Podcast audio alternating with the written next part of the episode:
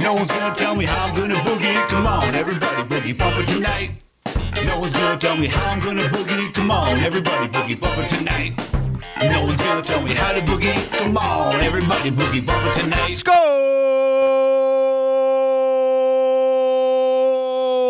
There it goes. Hang on, hang on, hang on. Hang on.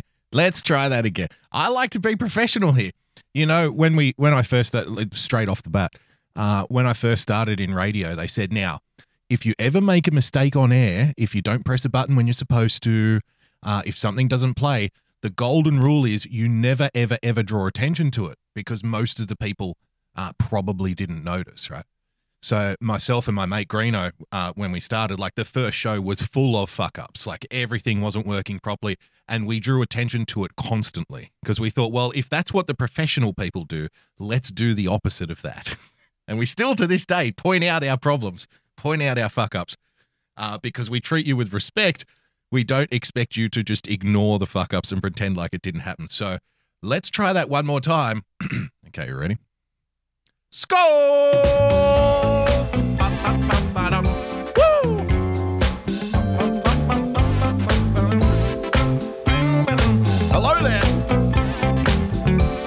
Good morning, good afternoon, and good evening, whoever you are, wherever you are, whatever you are. It's Monday night, and you're live with another edition of the Daily Boogie podcast, and it's absolutely the first time we've tried doing the intro. No fuck ups here. Tonight's, as always, tonight's recommended drink is cheap box wine. Tonight's recommended snack, bland brand no name crackers. This is the official wine and crackers broadcast right here on D-Live.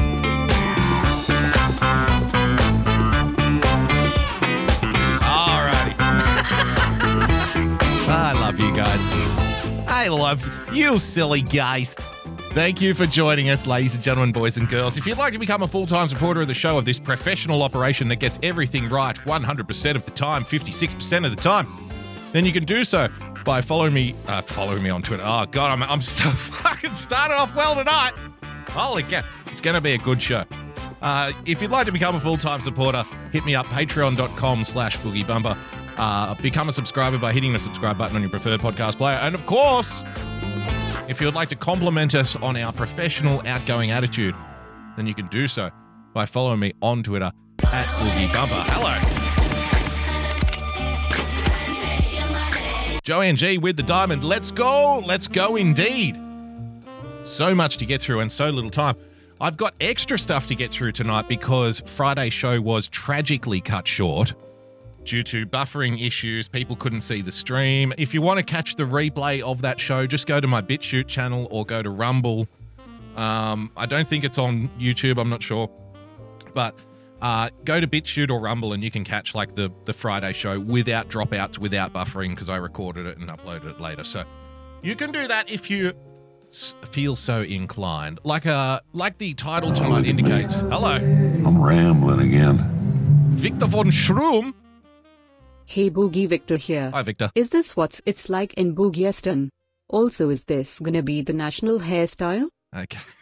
Let's have a look. He's starting off it. He's starting quickly tonight. What's Victor sent us here? I like this. I can do we can do this in Boogie Stan, no problems.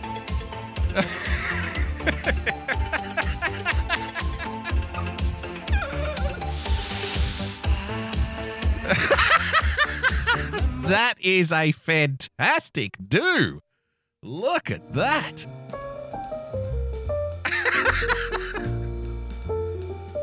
what a melon this guy's got, huh? We can definitely rock. I don't know if we'll have like an official hairstyle in Boogie Stan. We'll have recommended hairstyles though. You know, every now and then the kingdom will put out a decree and say, well, if you want to impress the king, if you want to impress the house of Bumper, then the best way to do it would be to start rocking this kind of thing in the streets. I don't mind. It looks fantastic. Yeah, a sexy Eddie Munster. well done. Thank, thank you for the video, Victor. Much appreciated. Victor always sends the best videos, and by best, I mean confusing.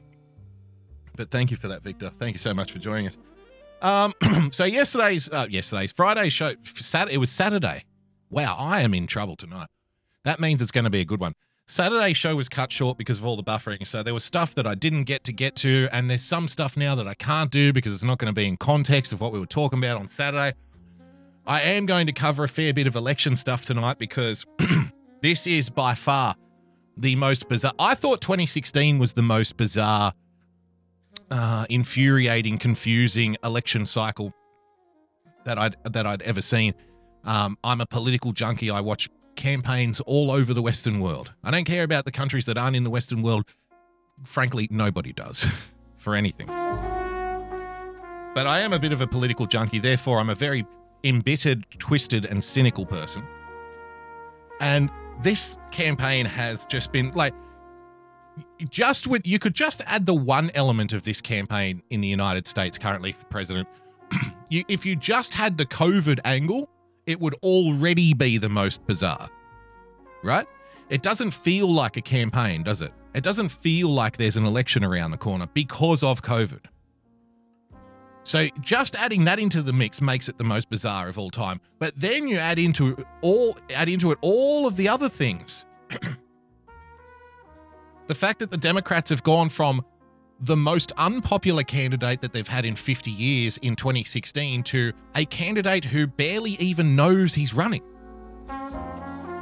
A candidate who barely even knows he's running, running doesn't know which state he's in at any given time, is confused as to who the current president in is, and whose son is a crack smoking, crack smoking, dick tick, dick pick taking sex hound. I mean, it's bizarre. And of course, the least bizarre aspect of all of this is the media not covering it. Ladies and gentlemen, welcome to tonight's show, the Monday night edition of the Daily Boogie. Let's open up with this. CNN tweeted this out yesterday, and I thought it was utterly fantastic. Let's add this to the file of no self reflection. It's a, it's a, it, the file is bursting at the seams. Further evidence that the corporate press lacks any kind of self reflection whatsoever. No matter who wins the US election, the world's fake news problem is here to stay. That's right, they're talking about you.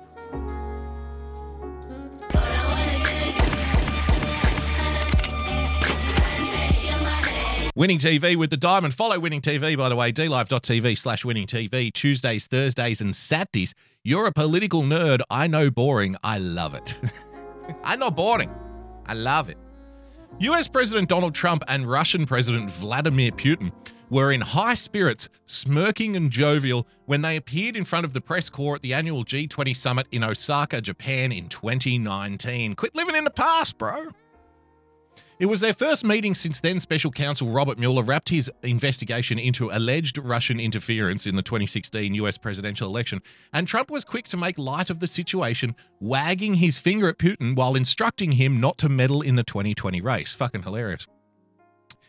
The United States has spent decades, billions of dollars of American lives and American lives, pardon me, trying to install democracy around the world. But over the past four years, Trump has effectively handed autocrats a rhetorical sledgehammer with which to bash away at one of its most fundamental pillars freedom of the press.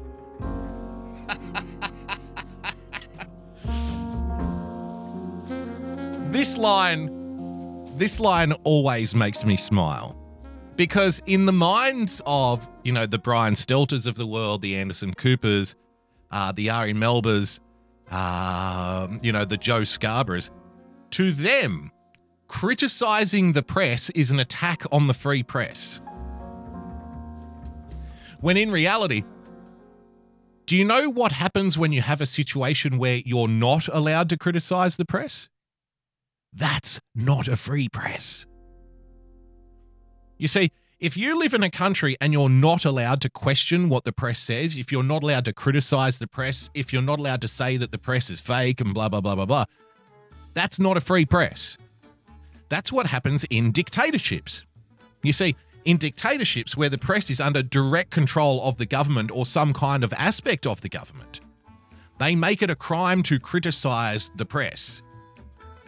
But in the twisted minds of corporate journalists in 2020, if somebody criticizes them, that's attacking the free press. They would be much they would much prefer if nobody criticized them, nobody attacked them. Maybe there should be some kind of law against it, huh? Maybe we need to protect the free press by making it illegal to question them. These people are as dumb as dog shit.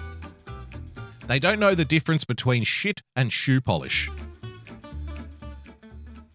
Meanwhile, some of those same leaders have greenlit the deliberate spread of real misinformation. Real misinformation? US intelligence agencies concluded that Russia, for example, had used false news to interfere in the 2016 election. False news to interfere in the 2016 election. But the spectre of disinformation and foreign electoral interference, which has loomed large over the 2020 presidential race, is perhaps not as pernicious as the language now coming out of the White House itself. Yes, ladies and gentlemen, Donald Trump's words are more dangerous than actual propaganda techniques used by foreign countries. His rhetoric is more dangerous.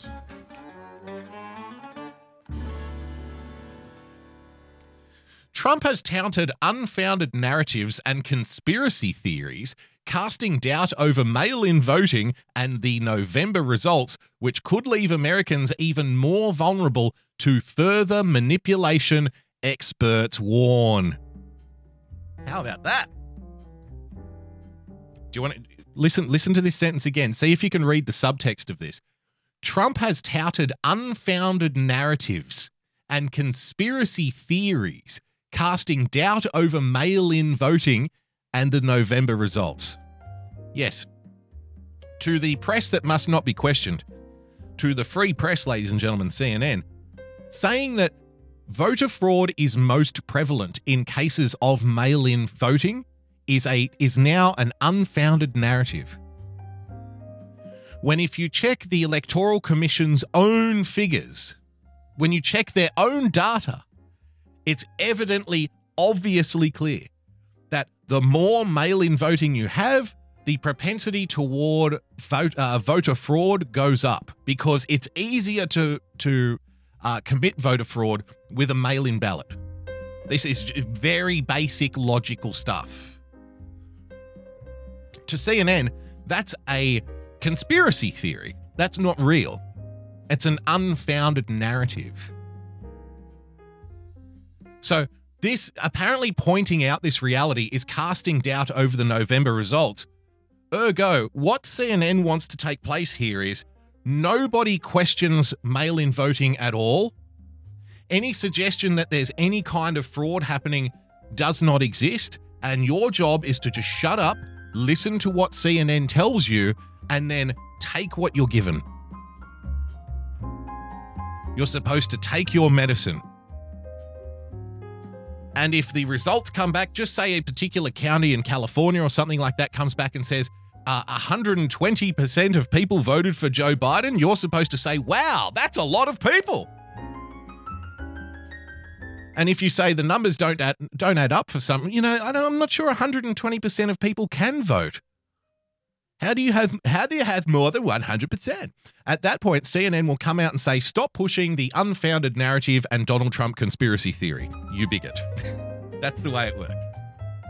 Remember, you're not allowed to question the corporate press. Questioning the corporate press is the same thing as wiping your ass with the American flag. You must never do it. You must never do it. This is a good one here. Have a listen to this. President Trump has said he came up with the term fake news, but the but the phrase has been in general circulation since the end of the 19th century, according to Merriam-Webster. Trump was, however, the first U.S. president to deploy it against his opponents, uh, his opponents, and over the last four years, he has brought the phrase into the mainstream, popularizing it as a smear of unfavorable but factual coverage. they're now they're now coming up with their own definition of what fake news is. Isn't it cute? You ask, ask CNN. CNN, excuse me, CNN, what does fake news mean? Well, fake news means factual coverage that you don't like.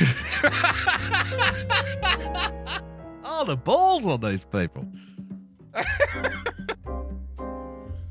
Now, the story is a little wrong because Donald Trump did not come up with the term fake news. If you cast your mind, I remember because I was, you know, I was around. Um, if you cast your mind back to 2015, the term fake news was actually started by the likes of CNN, MSNBC, right? And they started that term to refer to outlets like, say, for example, uh, Breitbart, Gateway Pundit, right? Uh, anything that was supportive of Donald Trump but not considered part of quote unquote mainstream media. That's what they were, that's what the CNNs were referring to as fake news. So then those outlets turned, they took the, you know, they took the insult and they threw it back at the corporate mainstream media and said, no, you're the fake news. And they've been bitching about it ever since. Yes, InfoWars, exactly. That's that's how this came about in 2016. They were calling anything that wasn't corporate mainstream media and supportive of Donald Trump, they were saying that's fake news. Ignore that fake news over there. And then the quote unquote fake news turned around to CNN and said, Well, actually, you're the fake news. And CNN said, You can't attack the free press. Go fuck yourself, CNN. How about that? No, I'll never grow up. Never grow up. Growing up is just a big fat trap. Tonight on CNN, why you must never listen to InfoWars and Breitbart. These outlets are fake news. They're coming up with fake news stories to tell you things about the president which aren't attacking him. Breitbart to CNN, no, you're the fake news. CNN to Breitbart, stop attacking the free press.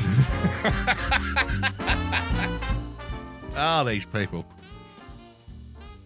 Have a listen to this. this this is the piece de resistance here. This is where you can tell that CNN has lost all capability of self reflection.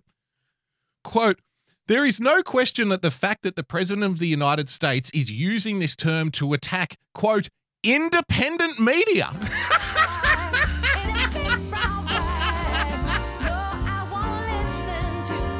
anything yes, yes. Ladies and gentlemen, the corporate, the, the switcheroo is now 100% complete. The corporate mainstream media is now referring to itself as independent media.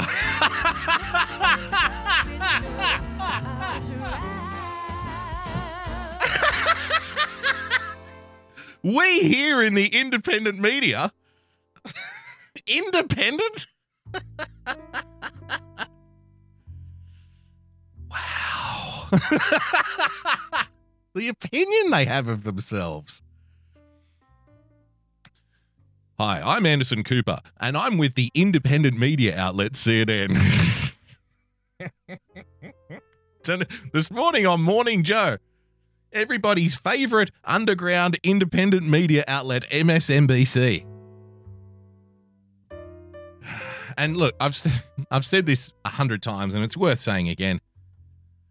The reality that these people try to portray is in of itself fake news. And when we talk about fake news, we're not saying because I think everybody tries to dumb down the conversation about fake news. And you know, because it's in their interests, right? So people try to say that fake news means everything that comes out of that outlet is wrong, right? You know, oh, because that's that's just attacking the source. That's a logical fallacy. So when we talk about fake news, what we're actually talking about is the little manipulations, the little lies by omission, you know, stories having an element of truth. So you could have like five facts in a story. That could be that could be true. But the conclusion at the end of the story could be fake. You know, because if you have five I've I've often said you can give me five facts about you know, um, let's say coal mining, for example.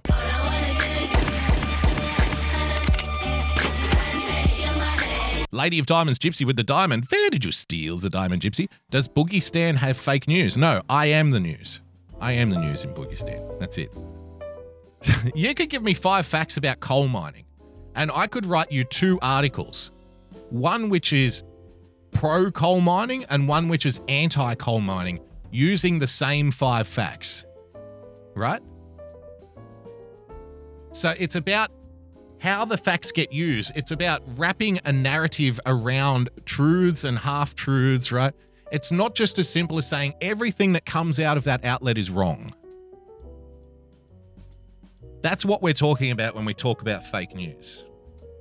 You know, remember the way that everybody carried on about Kellyanne Conway using the term alternative facts? And whenever somebody makes a joke about her saying alternative facts now, I just look at them and I think, God, you're an idiot. But it's not their fault because they don't know any better. But I knew exactly what she was talking about when she was talking about alternative facts. Think about the context of the conversation she was having. It was about people at the inauguration, right? Now, when she was talking about alternative facts, she was talking about things like viewers on live streams, people watching on YouTube, people watching on Facebook Live. Because the person said something like, the facts are X amount of people turned up to this event. And she's like, yes, but there are alternative facts, such as the amount of people who are watching on Facebook Live, the amount of people watching on Twitter, the amount of people watching on YouTube, etc., etc., etc. But idiots just pick it up and run with it. "Ah, she said alternative facts. She's crazy. right? But that's what we're talking about when we say fake news.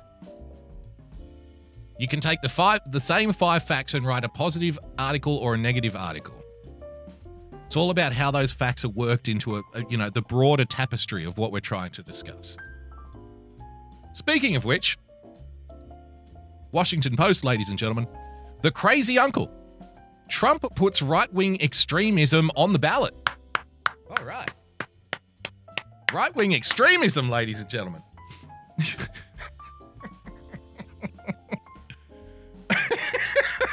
I, lo- I love this. This is fantastic. What if the United States is not as divided and unhinged as it has seemed these past four years? Actually, that's what I've been saying for a long, long, long time. That's what I've been saying for a long time. In fact, I've been saying for the last four years that you people who try to make out that there are KKK members under every bed, that there are Nazis marching down the street, that microaggressions are causing pain and anguish the world over, I've actually said, you know, most people, when they look outside their bedroom or they, they go to work, this is not the experience that they have with the world.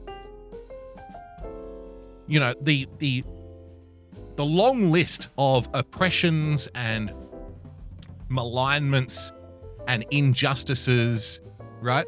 That the Washington Posts of the world try to put out there to people and say, look at all of the things you're dealing with right now. Look at all of the horrible things that are taking place around you. Most people are like, oh, re- I don't know. I don't really see it. I'm not really sure this is really related to me. Um, you know, I just want to go to I just want to go to work and you know earn a living. I got to pay off the house and and that kind of thing. And now now we do the old flipperoo. What if the United States is not as divided and unhinged as it has seemed these past four years? What if the result of the 2016 election was primarily the product of a flawed electoral college system? Got to get rid of the electoral college. The mistaken assumption of too many voters and pundits that Donald Trump couldn't win and a last minute intervention by an FBI director. Hang on, was the FBI director then, was he Russian? I thought it was Russian interference.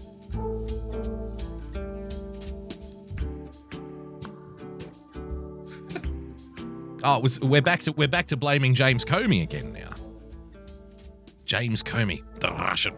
What if Americans complain a lot about government, but count on it to solve or contain major problems? What if the vast majority of Americans don't like extremism? The answer you would get something that looks an awful lot like the 2020 election going into its final two weeks. Here's the biggest difference between the strategies of Trump and former Vice President Joe Biden. Look, at this. Now, if you want to talk about fake news, here's a prime example, right? It's very subtle. We're not saying that everything that comes out of a particular outlet is wrong. We're talking about the subtle little manipulations that these people cannot help but do. I'll read the sentence again. Tell me if you pick up on the little manipulation here that's all about putting your, you know, putting your cognitive state in a certain environment so you're more receptive to certain stimuli. Right? Have a listen again. Here's the biggest difference between the closing strategies of Trump and former Vice President Joe Biden. What's the manipulation just in that setup? You tell me. I'll give you a second. The winner will get 20 internets.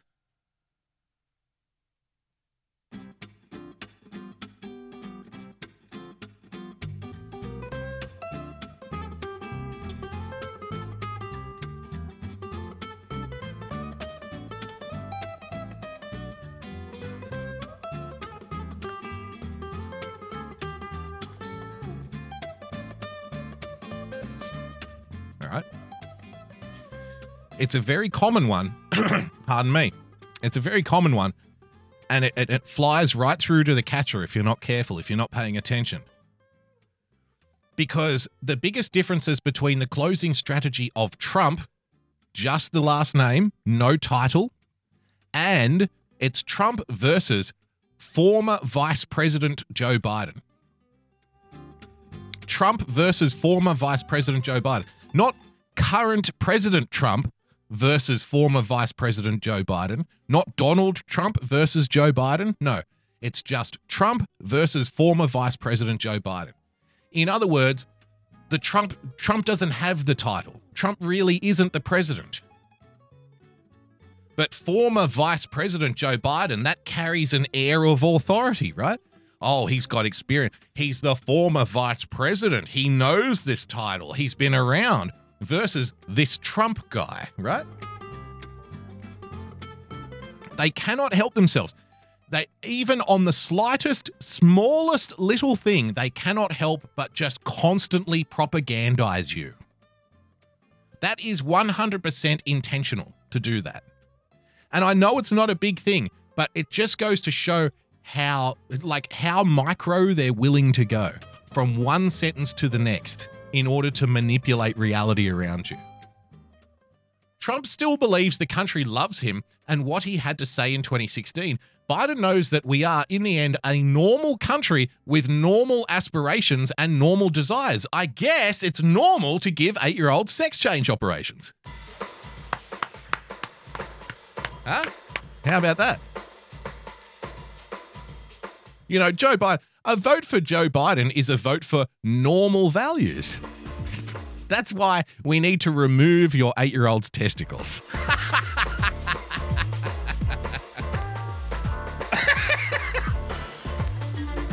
gotta cut your dick. We gotta cut your kid's dick off because that's what normal America wants. Joe Biden. This was obvious in last Thursday's dueling town halls on ABC and NBC. Unless his advisors persuade Trump to become a completely different person, it's likely to just be as obvious in this Thursday's debate. What's often missed about Trump, Trumpism, and the transformation of the Republican Party is that much of what's going on now harks back to the 1960s, but the other 1960s that most people don't think about. Smokey Bear 2020 with the diamond. I stole the diamond from an Antifa gelding. Thank you. Well, thank you. Thank you for putting that diamond to good use. Yeah, exactly, Kitty B. Men in the women's bathroom and in women's prisons because it's normal.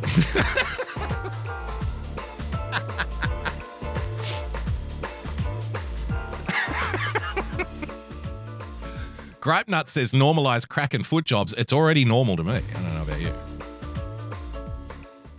But the other 1960s that most people don't think about, not the civil rights and anti war movements or the new left, but the far right was at least as, imp- as important as the time, ladies and gentlemen. The far right in the 1960s.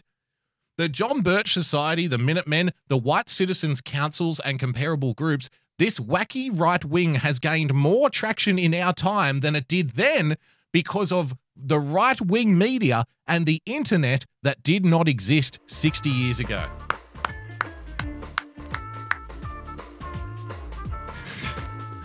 Trump is both a product and an instigator of this radicalization. He sees far, far right conspiracists as an important part of his political base, ladies and gentlemen.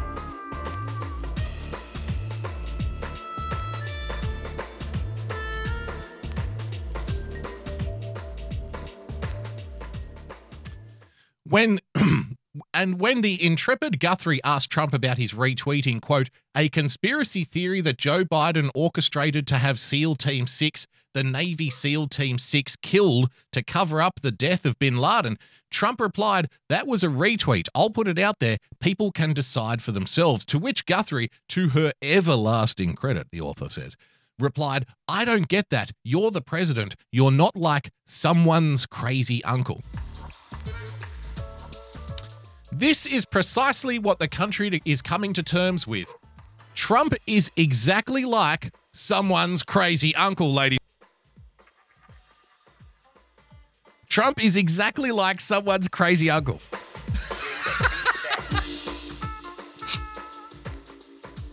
you know, I don't understand why people don't respect the press like they used to.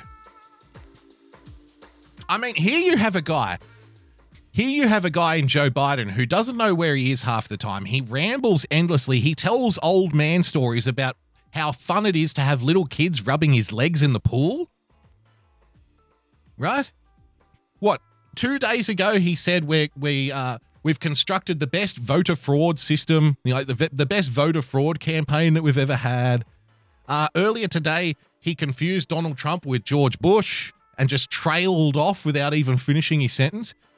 He is, by for all intents and purposes, he is the one that is most reflective of someone's crazy uncle. But what do we do in the corporate press? We say the other guy is the crazy uncle. Listen to this.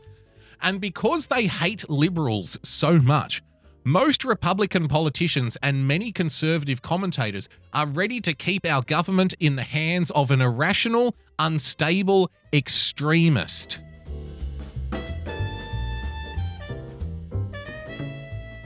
The truest conservatives are thus those who oppose Trump. They see that the far right is radical, not conservative, and even small government conservatism depends on taking the government we have seriously. Listen to this. Listen to this. It continues. this this is unseemly. Voters recognize Biden as a thoroughly normal human being. Do they really? Do they?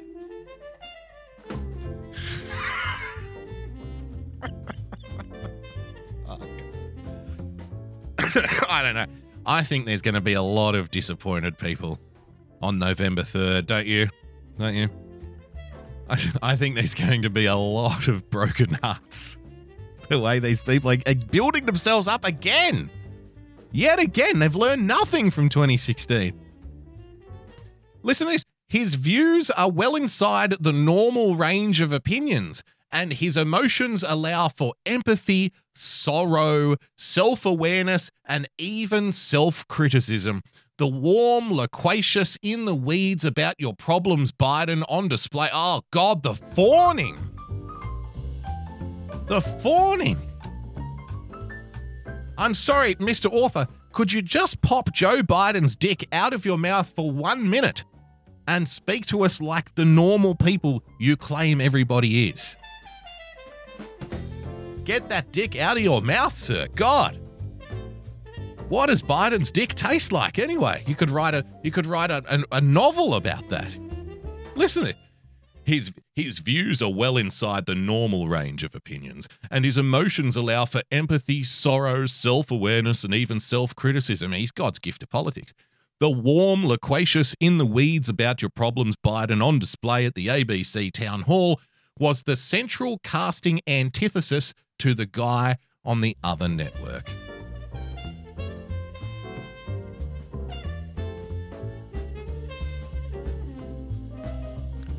There you have it, ladies and gentlemen. Donald Trump, America's crazy uncle.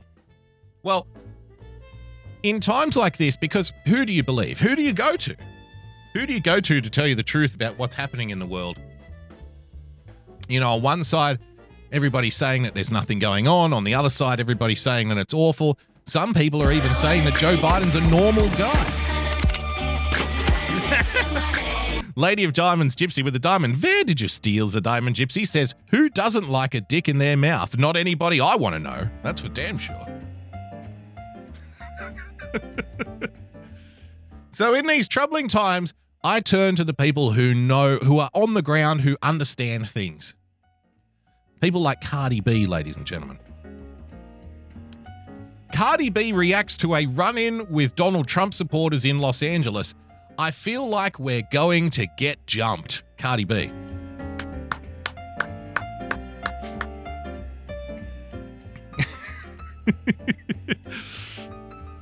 Look at this. Look at the horror. Look at the horror that Cardi B had to go through here, ladies and gentlemen. Cardi B drove by a group of uh, President Donald Trump supporters on Saturday, and the rapper documented her scared reaction to the encounter.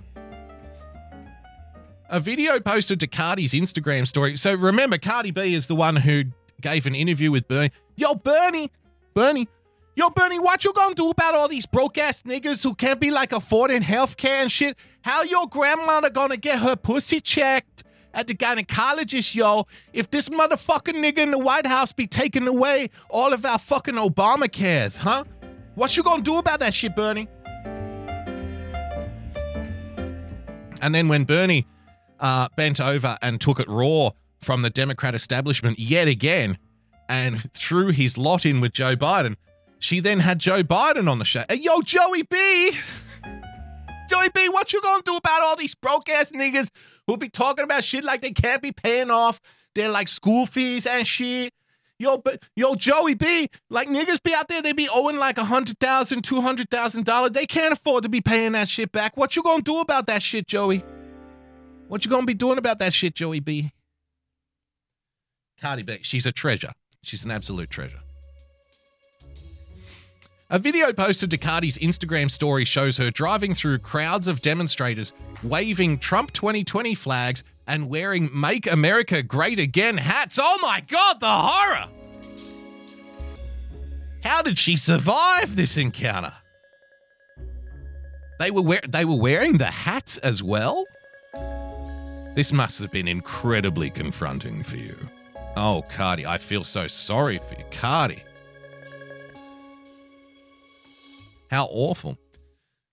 Let's see the video here. Now, apparently, is this is this the husband or the, the guy she's currently fucking Offset? Is that him? I don't know. Or is he just like one of the crew? Is he one of the posse? I'm not sure. Is Offset her dick? Is he? Or I don't know. I can't I don't keep track of celebrity dating circles, you know what I mean? But he's in the car with her, apparently. I thought he was anyway. So here's Cardi. Let's have a look at Cardi B. Let's let's experience the horror with her. Because this was obviously a very confronting experience for Cardi. Now, we love Cardi B on the show. Let's see what she was going through. Let's let's look at the oppression. Let's look at the horrifying circumstances she found herself here in in this very very rich part of Los Angeles. How many fuckers? I'm scared. Nah, we're gonna get jumped. I really feel like we're gonna get jumped. Oh my god! Ah! Trump supporters are everywhere. I'm scared. I don't like. I'm scared, yo. I don't know what to do, motherfucker. I'm so scared. How many fuckers? I'm scared. Nah, we're gonna get jumped. I really feel like we're gonna get jumped. Oh my god! ah! Trump supporters are everywhere. I'm Oh my God. Look at this very, very scary situation of people very calmly walking past a car doing nothing.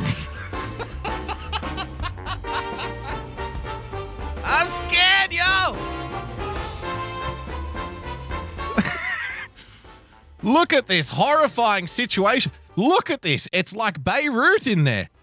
It's like a fucking war zone out there. Look at this. We have people in their trucks with American flags waiting patiently at traffic lights. Oh my God! They're going to kill us all. I see white people. supporters are everywhere. I'm scared. I'm I don't like Joe. it with their big ass truck. I don't like this shit. Look at this. Look at this. Look how they. Look at the look at them just walking past the car, not doing anything.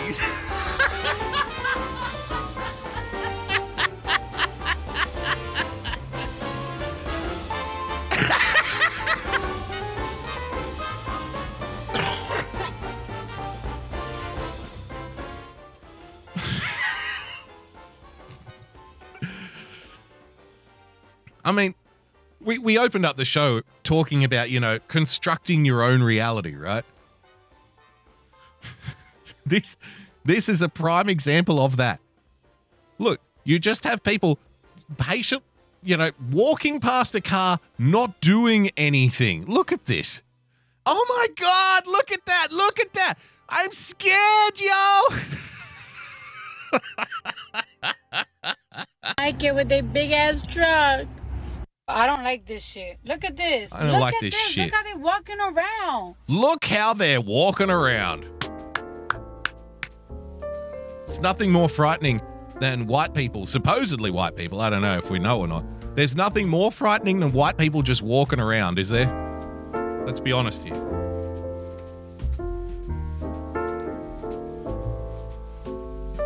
Horrifying. So, I don't know how she survived. She's a, she's an angel. Uh, she's very brave. Now, this is this Offset guy. I don't know who Offset is. I don't particularly care. But he was arrested on his own live stream. I'm not sure what he did, but he, of course, he's claiming to be the victim here. Let's have a look. Why not? Because you got guns out. That's that's my choice. Come on.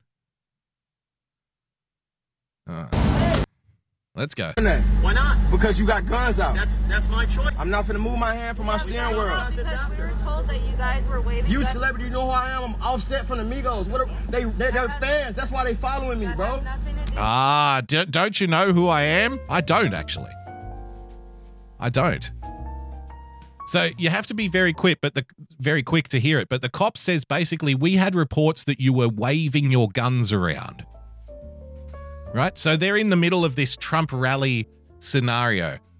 There's a lot of people with Trump flags, a lot of people who are apparently just walking around with Trump flags. I don't look at look at them, y'all. Look at these niggas just walking around and shit. I'm scared, yo.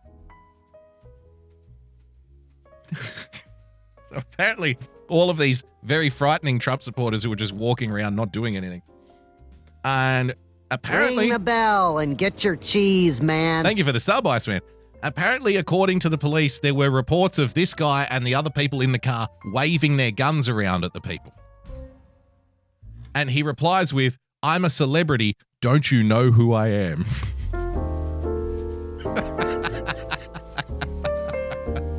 oh, well, please.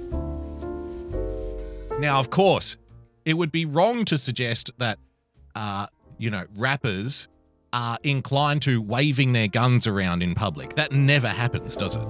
Never. Take a sip of drink here.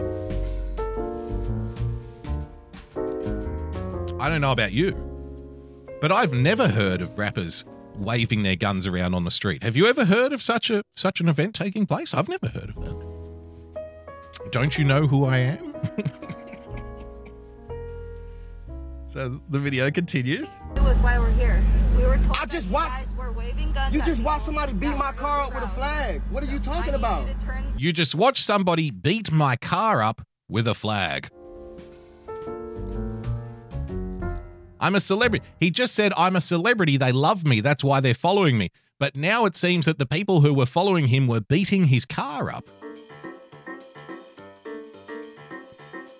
Oh, so Ms. B is in the back seat, is she? Well, there you go. I need you to turn You told me your put my hands up. I'm not doing that. You put my hands up. It's 25,000 people in my live. I'm telling you. You tell you told me to put my hands up. I'm not doing it because I have 25,000 people watching me on Instagram. Rapper logic, ladies and gentlemen. You can't arrest me. There's too many people watching my live stream.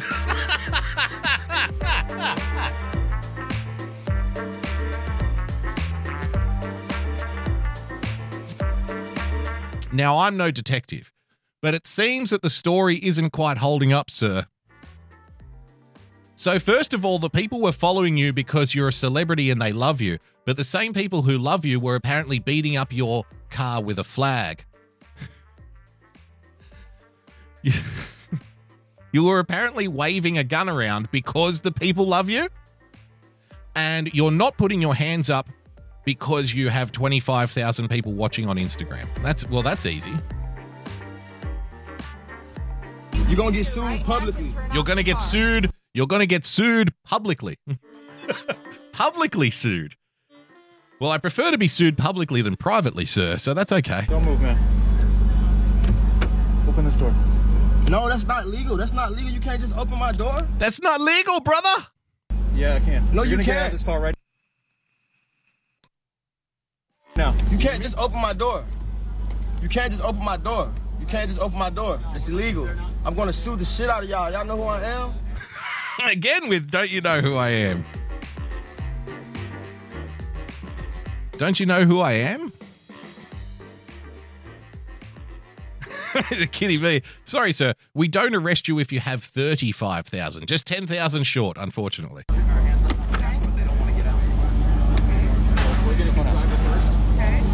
What is you grabbing my fucking wrist for, bro? So aggressive, bro. Why so aggressive, bro? And that's where the video ends. There you have it. the horrifying, the terrifying, ladies and gentlemen, Donald Trump supporters. Whatever are we going to do? Uh, tell you what, I'll play this one just before we go to a break here on the Monday night edition of the show. I found this fascinating because this to me was like the final straw, and I'm working on a theory here. I am almost convinced now that Barack Obama is actually trying to torpedo Joe Biden's campaign. And people are going to say that's crazy. Hear me out. First of all, he has done everything possible not to publicly back Joe Biden, hasn't he? He has only gone through the motions just enough so people can't accuse him of not doing anything, right? He waited till basically two weeks before the election to even begin to say that people need to vote for Joe Biden. This was after millions and millions and millions of people, probably like 40 million people or thereabouts, have already voted. Right? Remember that tweet that Joe Biden put out? Oh, my best friend Barack Obama, where he where he tweeted the fucking friendship bracelet or whatever it was, something that, that like a twelve year old girl would do, which was bizarre. And Barack Obama, Barack Obama, Barack O'Biden, Barack O'Biden, Barack Obama didn't even reply, right? And he's been making comments, and during his speeches, right, it's been very subtle. But on the surface, what looks to be a speech about supporting Joe Biden, he's actually been making Joe Biden's life more difficult. He did a speech, a rally in Miami two days ago, where when he was insulting Donald Trump, he was saying shit like, oh, the Florida man wouldn't even do the shit that Donald Trump would do, right? Like, you stupid Floridians, you stupid Florida people wouldn't even behave like Donald Trump. See, which is actually probably like an insult to people in Florida. So that's one thing. Another thing here is why would Barack Obama want Joe Biden to win? If it is correct, like many people say, that Michelle Obama is being groomed to run for president in the future, perhaps in 2024, right? Why would Barack Obama want Joe Biden to win? He wouldn't want Joe Biden to win. He wants four more years of Donald Trump so he can organize, so he can organize, you know, uh, the shift back to the Democrat Party after 2024, so he can prepare Michelle Obama to be the candidate in 2024, right? Where her chances of winning are far greater because she won't be running against Donald Trump, you see? If Joe Biden wins and then drops out and Kamala Harris takes over, people may, you know, in the mind of Barack Obama, people may support, you know, it's going to be much more difficult to get rid of a Democrat incumbent than it's going to be to win an election where there is no incumbent. Do you see my point here? It's also very, very rare historically for the party who wins the presidency to win it three elections in a row. It has only happened, I think, three times in the entire history of the Republic. Now, see Smokey Bear in the chat. Michelle Obama running in 2024 would be hysterical. Not going to happen. It'll never happen here. I always, I love this where people just like completely discount something four years into the future because I say so. Come on now. Come on now, Smokey. Don't be daft. Don't be daft. We don't we don't do it'll never happen here stuff. Ring the bell and get your cheese, man. Thank you for the sub. Follow Q. So I can very much see uh, you know, the Obamas wanting Michelle to run in 2024. She's already basically campaigning now. If you look at the campaign material that she's putting out for the Democrats. So I wouldn't be surprised if they were grooming her for a run in 2024. Why waste her in 2020? It's much more difficult to win in 2020 than it is in 2024. And you don't want to unseat a Democrat incumbent. You want an open slate. You want a new candidate versus new candidate. And then you add into the mix. So you add all of that stuff into the mix.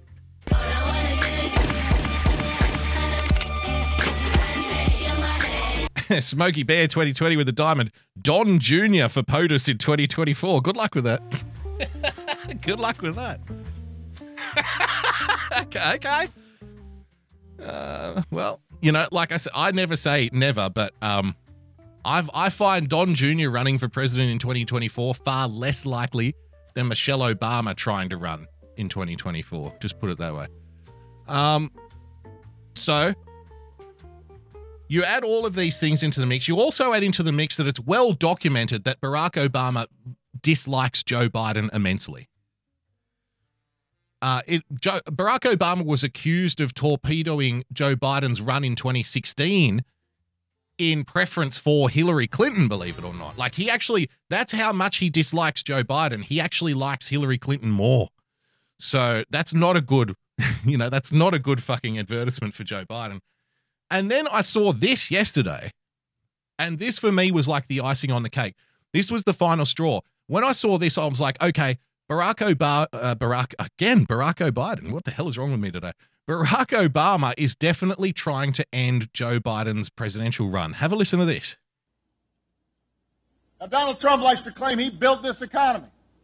Some people actually give him credit for it. Listen, America created 1.5 million more jobs in the last year of the Obama Biden administration than in the first three years of the Trump Pence administration.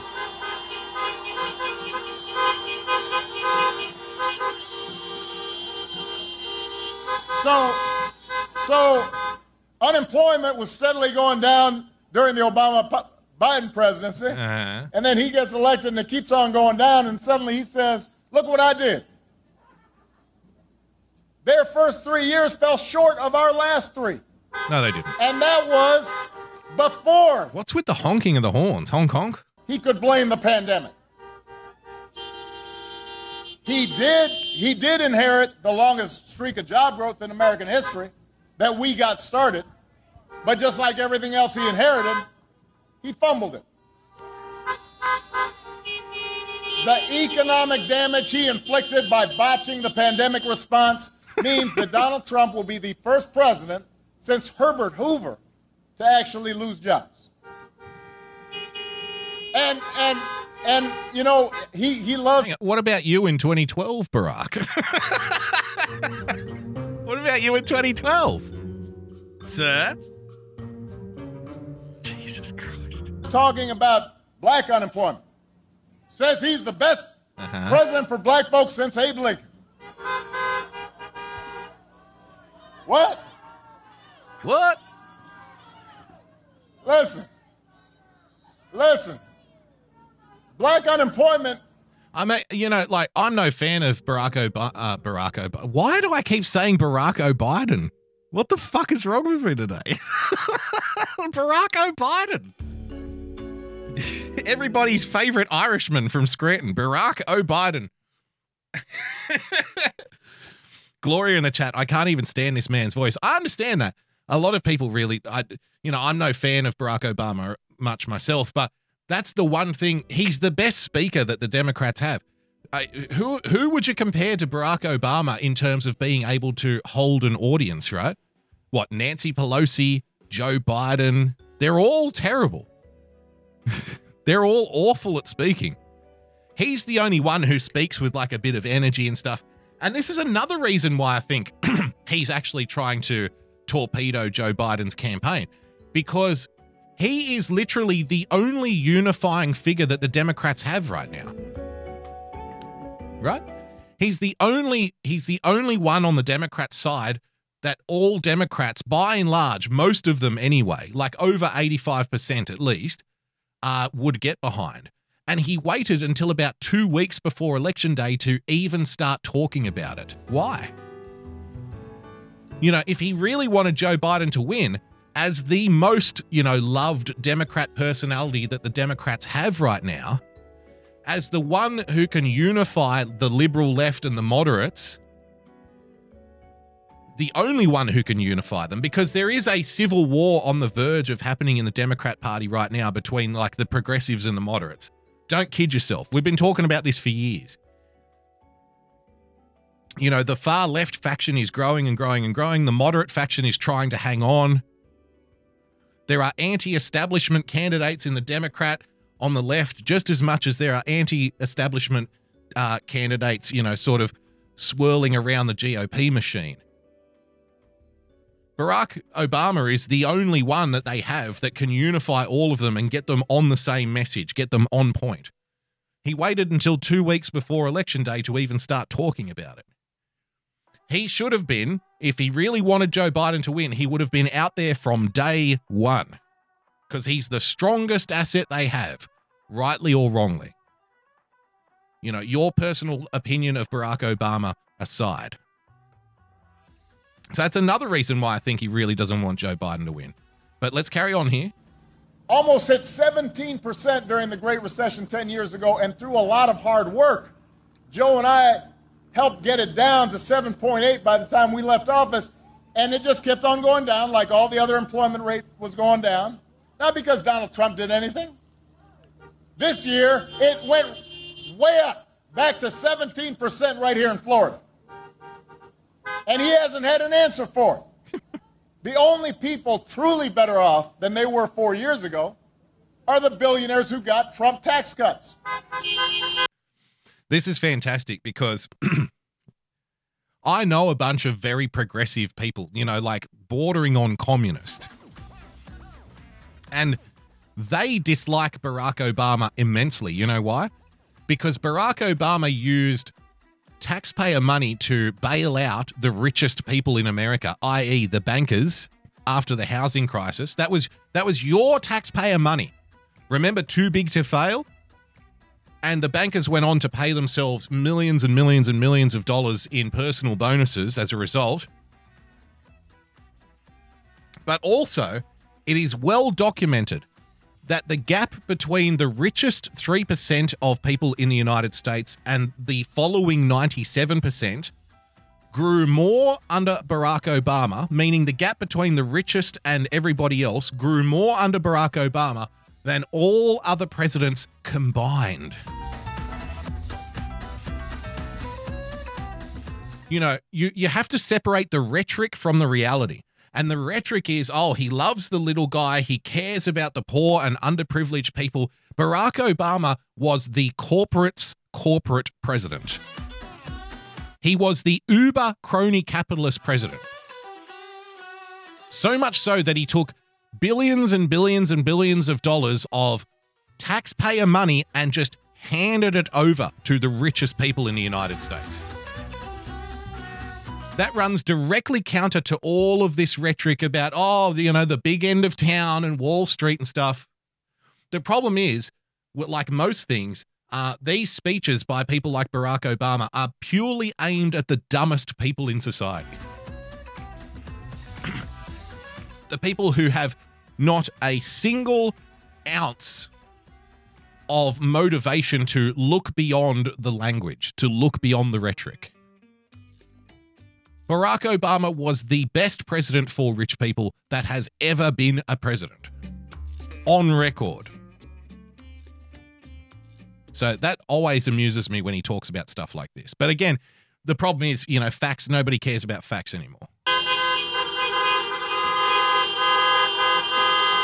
And meanwhile, and meanwhile, he won't even extend relief to the millions of families who can't pay the rent or put food on the table in this pandemic. Knowing full well that Donald Trump actually can't extend relief, it's actually up to Congress and the Senate to do it. But again, facts don't matter anymore. And I and and the fact that he can't make that happen, that he won't make that happen, I, it's hard to understand because it's not like it's his money. Again, it's not like it's his money. As we just explained, Barack Obama, Barack Obama was the best president at handing over taxpayer money to businesses. not businesses, actually. Pardon me. The rich, rich, rich, uber rich capitalist bankers and hedge fund managers. He was their guy. but have coming up is the line that I'm telling you about. This is the line that for me illustrates how much Barack Obama wants Joe Biden to lose. Have a listen to this. He barely pays income taxes.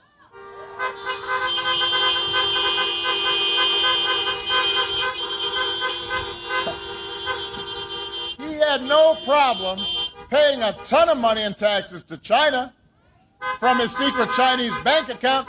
Let me Secret Chinese bank account. God. Hold up a second. I, I, let me just see a show of hands. How many people here have secret Chinese bank accounts? How many people have businesses in China, you fucking idiot? what an idiot. Uh, he's not an idiot. He's not an idiot, but the people who are going along with it most certainly are. Who's, who's got a, a secret Chinese bank account?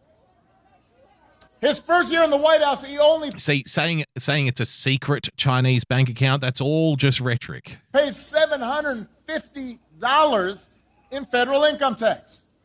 You, you, you got secretaries, you've got, you've got uh, construction workers, you've got It's coming. Hold you know, on. healthcare Wait for workers, it. Wait for it. who Wait pay for it. a lot more in income taxes than that. Wait for it.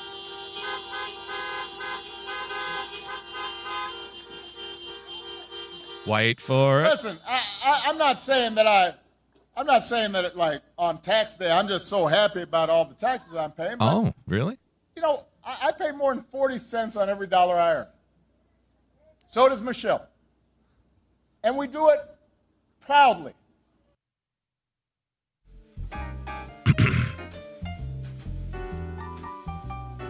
Now,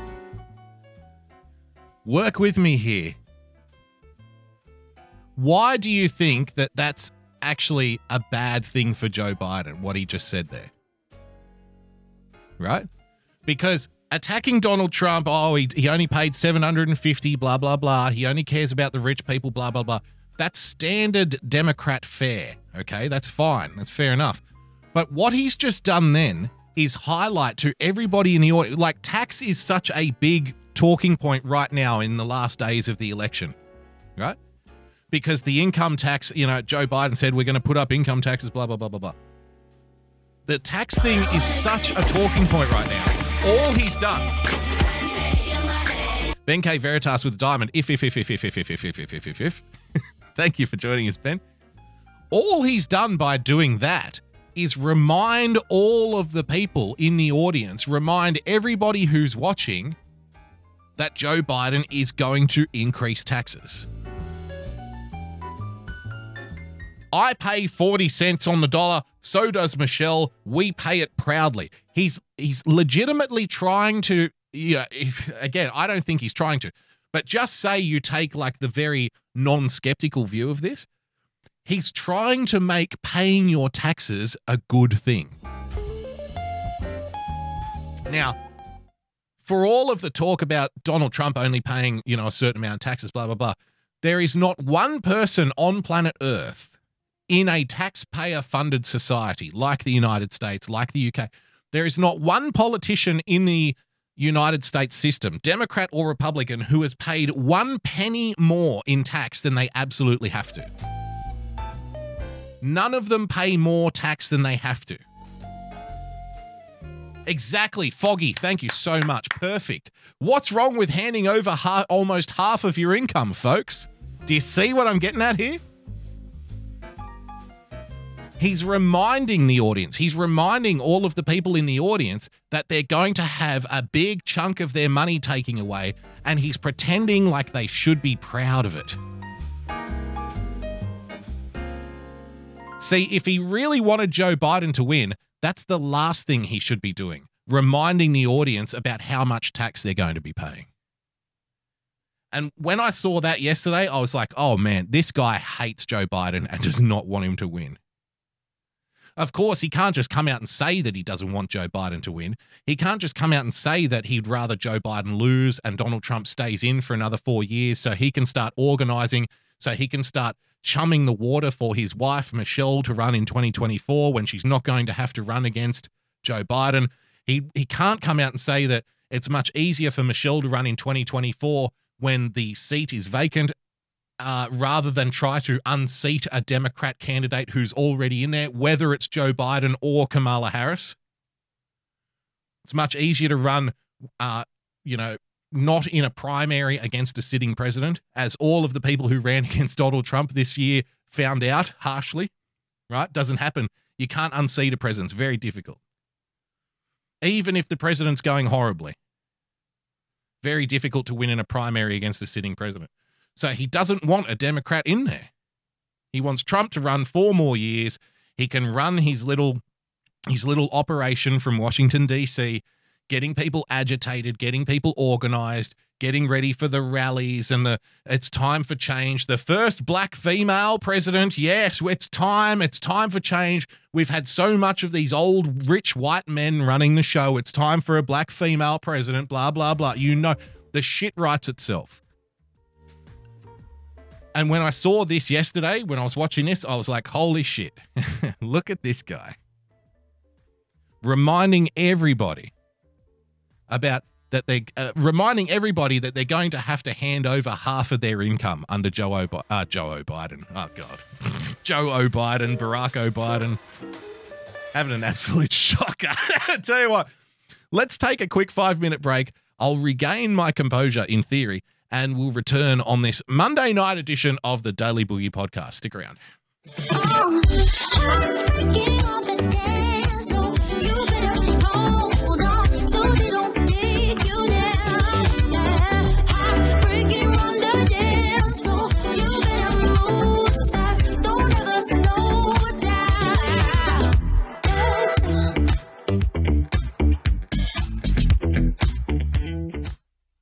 Ian Michael, Glass Art, head of the British Garage Door Repairers and Glassmakers Association, Lord Clarence Cobblepot.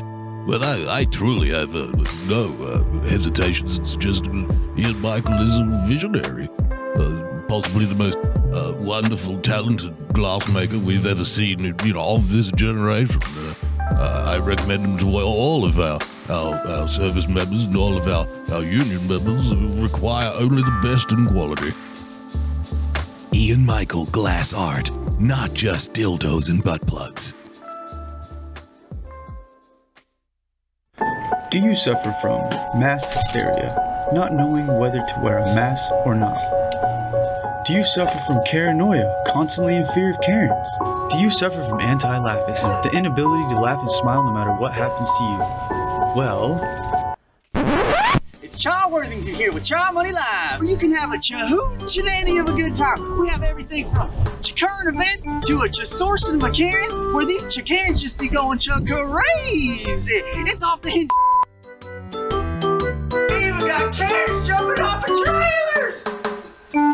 We got Karens going crazy over French fries. We even have Karens that think they have the force.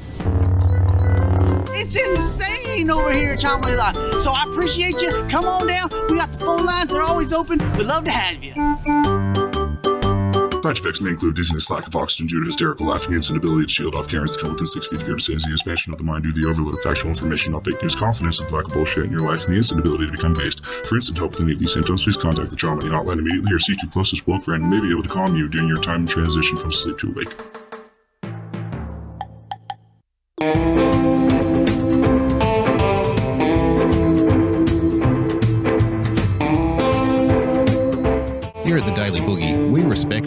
Our elders. Mr. Mueller, rather than purely relying on the evidence provided by witnesses and documents, I, I think you relied a lot on media. I'd like to know how many times you cited the Washington Post in your report. How many times I what? Cited the Washington Post. How many times I what? Mr. Mueller, I'd like to know how many times you cited the Washington Post in your report. Sorry, would I like some toast? No, no, no. How many times did you cite the Washington Post? I'm sorry, at the party, am I a good host? I'm a very good host. No, no, Mr. Mueller. How many times, yes, did you cite, yes, yes, the Washington Post? The Washington Host. I, well, I don't know the Washington Host, but I've heard good things about him. There's always lots of hors d'oeuvres. You know, I, I, I remember back when I was a younger man. Younger man, we, we would host we would host many soirees. Of course, back then, of course, back then, uh, I was I was quite debonair. I was a big big fan with the ladies. The ladies very much enjoyed my company, and uh, myself and the Washington Post would get around town, make make tremendous friends, and then of course I would always be up at the crack of dawn the next day to get the daily news because, as you know, in those days they didn't bring the newspaper to your front door. You would have to go down to go down the road and get it yourself. And I would always make sure that I had a sixpence in my pocket to ride the trolley. no, Mr. Mueller, how many times did you cite the Washington Post? Oh, the Washington Post, yes. Oh, it was a tremendous paper. I remember back in the early days, you could purchase the Washington Post, a cup of coffee, and ride the trolley, all for around four cents. Those were it was a tremendous time to be alive. Post in your report. Don't have, eh, I do not have knowledge of that, that Yeah. figure, but I, well, that's it. I don't have knowledge of that figure. I counted about 60 times. How many times did you cite the New York Times? I counted. Again, I have no idea. I counted about. I, I have no idea because I didn't write the fucking thing. Subscribe to the Daily Boogie podcast. It's what Granddad would want.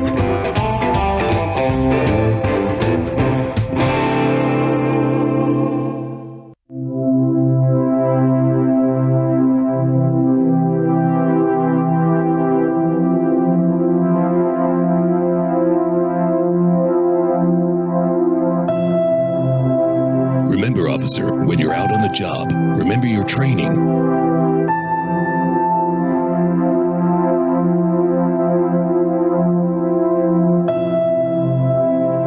You know how to handle this. Don't forget, SMENS.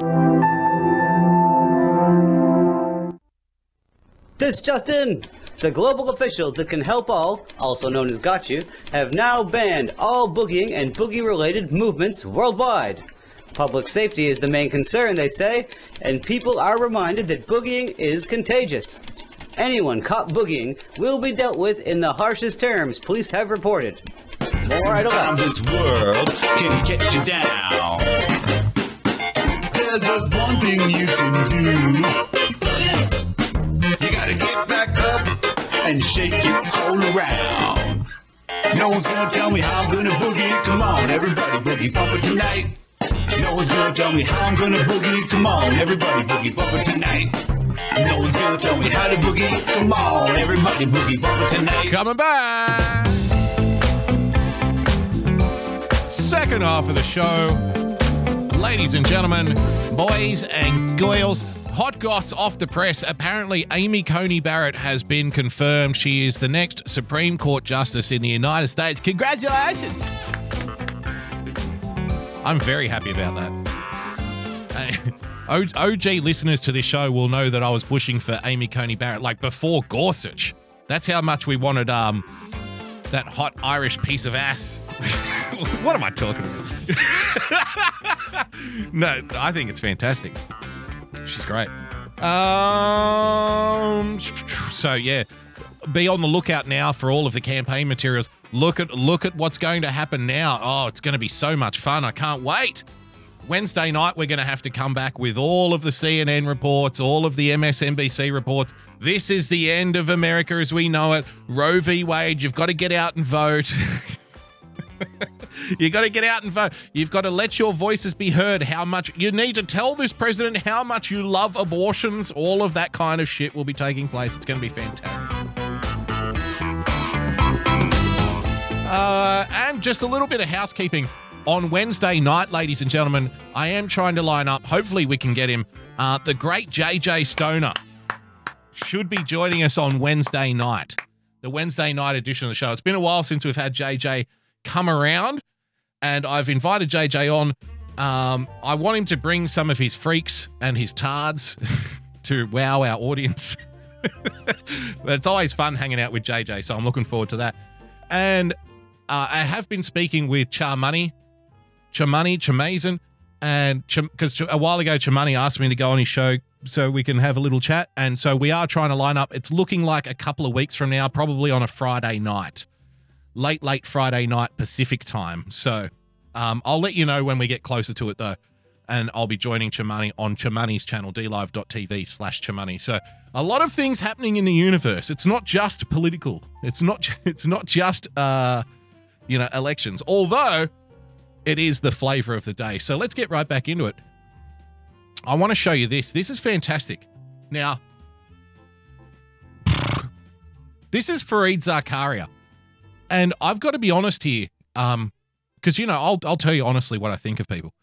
Uh, Fareed Zakaria, I actually don't even really mind Fareed Zakaria.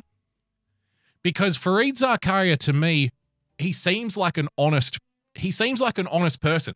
Now, what I mean by that is, it doesn't mean that everything he says is correct, right? What I mean by that is, when he puts his opinion out there, you get the impression from Fareed Zakaria it's what he genuinely believes. It's not disingenuous like, say, a Don Lemon or a Joe Scarborough or a Chris Cuomo or a Brian Stelter or an Anderson Cooper, right? I get the impression that when Fareed Zakaria says something, his his personal opinion, he genuinely believes it. That doesn't mean that he's correct all the time. Same thing, he has a genuine quality in the same way that uh, Alex Jones does, right? Now, Alex Jones is an, I think, is an honest presenter. That doesn't mean that Alex Jones is uh, correct 100% of the time. It means that Alex believes what he's telling you. You get that impression. That's what I get anyway. It's what my intuition tells me. my female intuition, my vagina tingles when Alex speaks, obviously. And I get a similar vibe from uh, Fareed Zakaria. Same thing with Jake Tapper. I think Jake Tapper genuinely believes what he's saying, even though he might not be correct at the time of saying it. Right? You see what I'm getting at here? So this is Fareed Zakaria explaining why he thinks Donald Trump will lose the 2020 election. You're going to love this. Now, let me preface this. I actually think Donald Trump will win the 2020 election. Uh, I wouldn't bet the house on it because I think, you know, in in certain states it was very close in 2016. So I'm I'm not I'm not somebody that deals in absolutes. You know, I I don't give you an absolute unless it's like jury standard of evidence.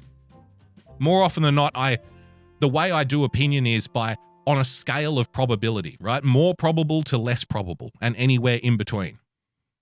And I think it's more probable that Donald Trump will win the election for a number of reasons. Um, the, the, the first one being that new registrations in key battleground states are favoring the Republicans by around three to one. Now, that's just one metric, but that also feeds into the polling data because unless you've voted in the previous two presidential elections, you don't get polled. Because the polling companies are only interested in what they would call uh, regular voters, right? They only care about people who are regularly engaged in the political voting system. So if you haven't voted yet, you don't get polled. Believe it or not. So that means that there is a whole swath of unpollable data out there which can only be brought out uh, on election day and in the subsequent days during the counting. Now, the Democrats always have an advantage when it comes to new registrations, generally. So, will this only bring the GOP up to like level with the Democrats or will it nose them ahead? I'm not sure. It depends where those registrations are. If those registrations are in places like, you know, deep red places like Mississippi or Louisiana or whatever, then it's not going to make any difference. If those registrations are in places like Pennsylvania, Florida, Arizona, you know, other sort of battlegroundy states, Wisconsin, then it makes a lot of difference. Because it doesn't matter if you can add, you know, 10 million people to your side for voting, if they're already, it's like, say you're a Democrat and you say, we added 10 million people to the roll. That doesn't matter if the people voting are voting in deep blue districts because you already own them, right? It all depends on where those voters are. That's what makes the difference, the spread. So, you know, that's one reason why I think Donald Trump will win the election. So it's not just like, I'm not just saying it because he's better than Joe Biden, which is a way, you know, a lot of people today will say, Joe, you know, Donald Trump is going to win because he loves America. It's like, well, that's not a that's a very emotional argument. It's not a very scientific one, right? You know, there, there's there's not a lot of facts that are in that. You, you Joe Biden is going to win because Donald Trump is a fascist. Again, that's an emotional argument. It's not a very scientific one. It's best if you can at least bring a little bit of data to the conversation and make an argument, like I just did with the new voter registrations. So, keeping that in mind, like I said, I don't even really mind Fareed Zakaria, but this is his reason for saying that Donald Trump will lose the 2020 election. Have a listen to this. Remember, this is the real news, okay? This is real news. Yes, see, follow Q. The Trump boat regatta uh, regatta was in uh, was I was in yesterday was amazing. At least 500 boats, big boats, tremendous boats, great big beautiful boats. the Trump shout out to ROTC. the Trump boat regatta was I was in yesterday was amazing. At least 500 boats and hundreds of people on shore. That's nice. That's great. But, you know, 500 people on the shore, a bunch of boats. That's if those people are already voting in deep red districts, that's not going to change anything. You see my point, right? If they're already voting in places where the where the Republicans are winning, then it doesn't matter. They have to be coming from places that are knife edge or blue to make a difference. Iceman double four double three. Trump is going to win because he kicks ass. Thank you, Rusty. Follow Rusty, by the way, dlive.tv double four double three. So here's Fareed Zakaria explaining to Anderson Cooper why he thinks Donald Trump will lose the 2020 election. John King noted earlier Joe Biden is not just ahead, he appears comfortably ahead, a fact Really? confirmed by polls in the race for campaign cash. Yet few Democrats or analysts appear willing to make definitive predictions about the race just 11 days out after the ones many made four years ago. Our next guest is the exception, seen as Fareed Zakaria. The headline of his new piece in the Washington Post I was wrong that Trump would lose in 2016. I'm doubling down in 2020. he writes, quote, I will take my chances and once again predict that Trump will lose this election. Humbled as I am after these four years, I would still rather bet on and believe in the best in America.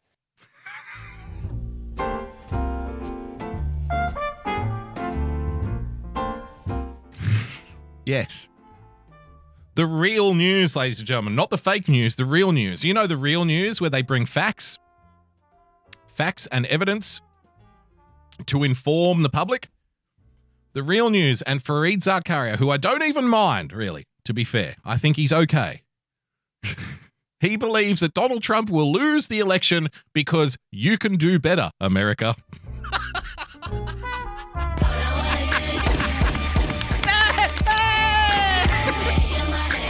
Lady of Diamonds, Gypsy with the diamond. Did you steal the diamond, Gypsy? Taxes are MAGA. Exactly. Shut up and pay your taxes like a patriot. Minister of Fun Kimmy with the diamond, trading his reputation for a cheap virtue signal. Oh, it gets even better. You can do better, America. I believe Donald Trump will lose the election because Americans can do better than Donald Trump. Joining me now is Fareed Zakaria, host of Fareed Zakaria GPS here on CNN. He's written the new book, 10 Lessons for a Post-Pandemic World. Okay. So, Fareed, why do you think that the president is going to lose this election? If you look at polls Uh-huh. in, you know, key battleground states, Uh, uh, Hillary Clinton actually, you know, is about where Joe Biden is now in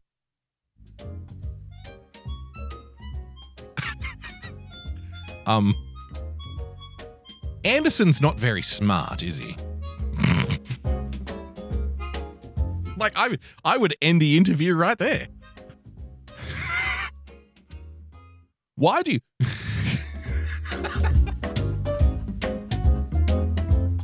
God, this is so good. in, in many of those states, Okay, or was at, at this time in the race. here we go. Look, Anderson, you can you can argue it uh, many different ways, right? There's no question it's a tight race. We're a divided country. Uh, I guess I I I am so sick. I am so sick of people. I, I mean, to be fair, I've been sick of it for as long as I've been watching politics. And so, and you know, if I when I say that I've been like interested in politics for over twenty years, that's not a lie. When I was a kid, I was raised by Europeans, so political discussion was commonplace around the dinner table when I was a child. You know. It was actually it was the kids who were raised by like Aussie parents who were always like, "You can't talk about politics. You can't," talk, which I always thought was strange. Why can't we talk about politics? What is it? So like some kind of fucking thing we're not allowed to talk about? What the hell are you talking about? so I was always like involved in political discussions growing up and shit. But this fucking line that people trot out every single time. Oh, the country has never been so divided. Yes, that's what an election is, you fucking twat. That's that's literally the point of an election is to divide people up. You know, this election is all about division. Yes, they all are. you know, you know where they have 100% unity during an election, Fareed? In fucking North Korea, you twat. Stop with this fucking line. God. That that is a line. If if you ever want to, you know, judge if you're if you're somebody who's quick to judge other people, if you're like a judge a book by the cover kind of guy, or if you're quick on picking up on whether people are dumb or not, just wait for them to say that. Wait for them to say that line. uh, yeah, well, the thing about this election is uh, America has never been so divided. Yeah, that's that, that's literally what an election is. Thank you very much. Thank you, genius. I mean, I've said this before. In this country, when the parliament votes on something, they don't even call it a vote. They call it a division, right? When they're voting on a bill or they're voting on a law, they say the division is now in progress because the people in there divide themselves into the yays and the nays. it's called a division. Well, you know, this election is very divisive. But yes, thank you, Fareed. They all are. That's what an election is. Thank you. I prefer to imagine an alternative narrative, which is which is borne out by a lot of you, you, hey, I need to re- I need to rewind this. this is so good. Now, speaking of alternative facts, speaking of facts and evidence, ladies and gentlemen, what is Fareed Zakaria's reasoning behind saying that Donald Trump will win the 2020 election? Have a listen. At, at this time in the race. look, Anderson. You can you can argue it uh, many different ways, right? There's no question it's a tight race. We're a divided country. I guess I I prefer to imagine an alternative narrative.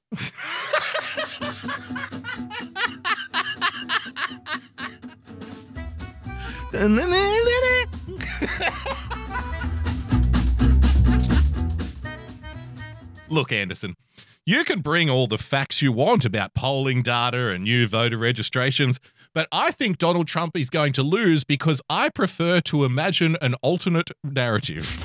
I, my imagination leads me to believe that Trump will lose.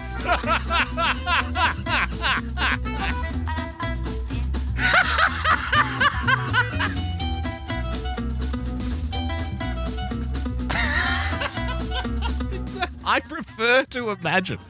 now we know why Joe Biden's campaign slogan is believe.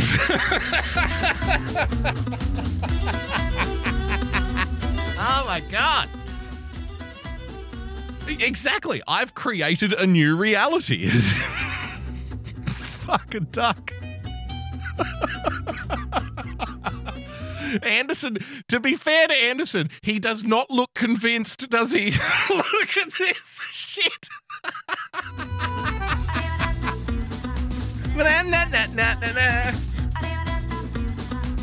Oh, this is Victor Von Schroom, alternative facts making a return. This isn't even alternative facts. This is alternative realities. Fuck. Fareed Zakaria. I prefer to imagine an alternative narrative. Anderson, you can you can argue it uh, many different ways, right? There's no question it's a tight race. We're a divided country. I guess I I prefer to imagine an alternative narrative. that's the, that's the fucking gold. That is absolute fucking gold. All right. I was I was on the floor watching that earlier today.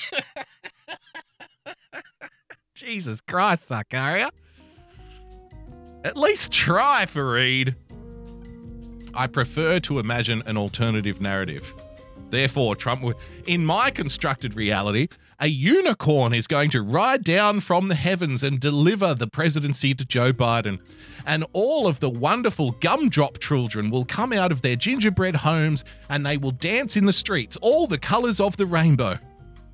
And the Molotov cocktails that the young people throw in their peaceful protests at the police stations will turn into lollipops.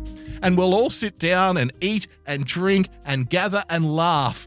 We'll all stand united as one. In my alternative reality, Donald Trump just possibly cannot win. Real news, ladies and gentlemen. Real news. Uh, let's go to. I like to keep you abreast of what's happening down here in Australia. So here's some Australian coverage of the United States presidential election. Let's check it out. If Twitter video. President Donald Trump is blitzing the battleground state of Pennsylvania today in back to back rallies. U.S. Back to correspondent back. Alexis Daish is all rugged up in Martinsburg, Pennsylvania. Alexi, good morning to you. Why is this state so crucial to the president? Carl, this is one of those so called blue wall states that Donald Trump tore down in 2016, winning Pennsylvania, Michigan, and Wisconsin, and that played a huge part in his victory. He did win Pennsylvania only by the slightest of margins, but of course, he still collects all 20 electoral votes. And the feeling this year is that this state is where it's at, that Pennsylvania could be the tipping point in this election. And it's interesting because before 2016, this state voted Democratic for six just out of interest, I don't know if people care or not. I did a um a mock up of the the you know the electoral map back in July. I stand by it. Um, I have Trump winning 278 to I can't remember what Biden's on, whatever the remaining one is. Um, but not by much, not by much. But in that uh, electoral mock up that I made, Trump needs to win Pennsylvania. If he loses Pennsylvania, he loses the White House. And I don't think Pennsylvania is a lock. There's a reason that it's called fool's gold. It's because every single election, Republicans assume that Pennsylvania is theirs when more often than not it isn't. right? Because you've got, you know, the suburbs in Pittsburgh, the Philly is a problem. So Pennsylvania is very interesting. He didn't win Pennsylvania by a lot in 2016. In 2018, Pennsylvania swung harshly towards the Democrats.